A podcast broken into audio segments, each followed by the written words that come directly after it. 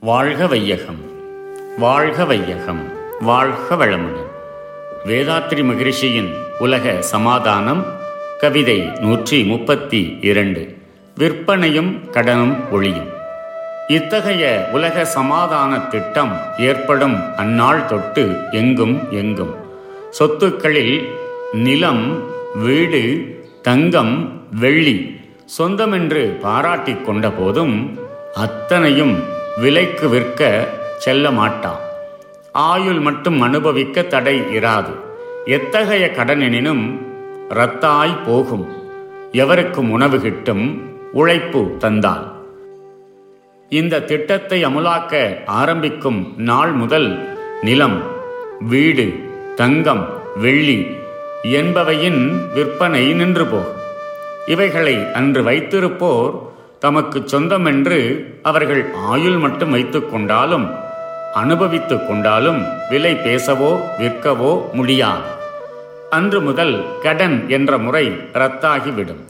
அந்த தேதியில் யாருக்கு யார் கொடுக்க வேண்டியதெனினும் அந்த தேதியில் அது ரத்து செய்யப்பட்டதாக கருதப்படும்.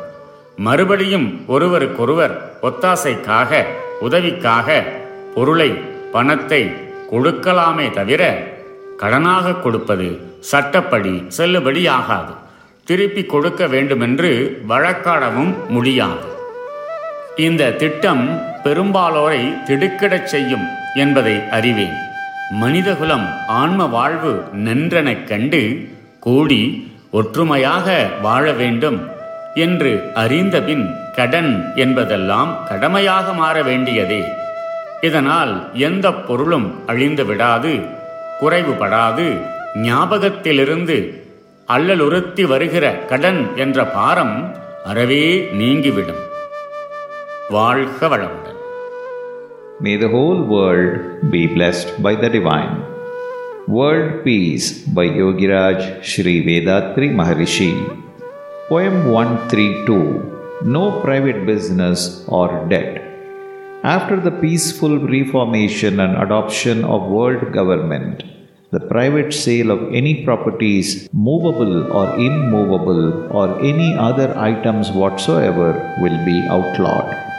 The owners may have and enjoy them up to their lifetimes, but they cannot be sold except to the society which will redeem everything for a cash credit according to an established rate. Farmlands, houses, industries, and all kinds of business will come under cooperative administration. All the insecure debts between individuals will be made null and void. From that day onwards, all will get their food in token of their work. Unskilled workers will be offered training for six months to learn a skill.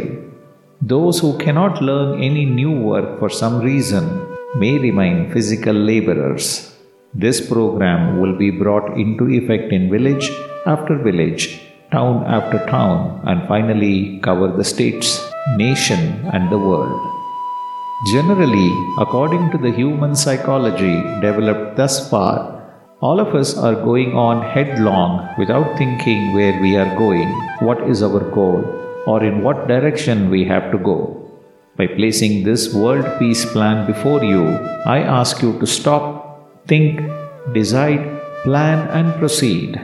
Although it is a long range plan to be implemented over several generations, I think it is my duty to present it now before the world community. Let other eligible and able persons also continue this work. May the whole world be blessed by the divine.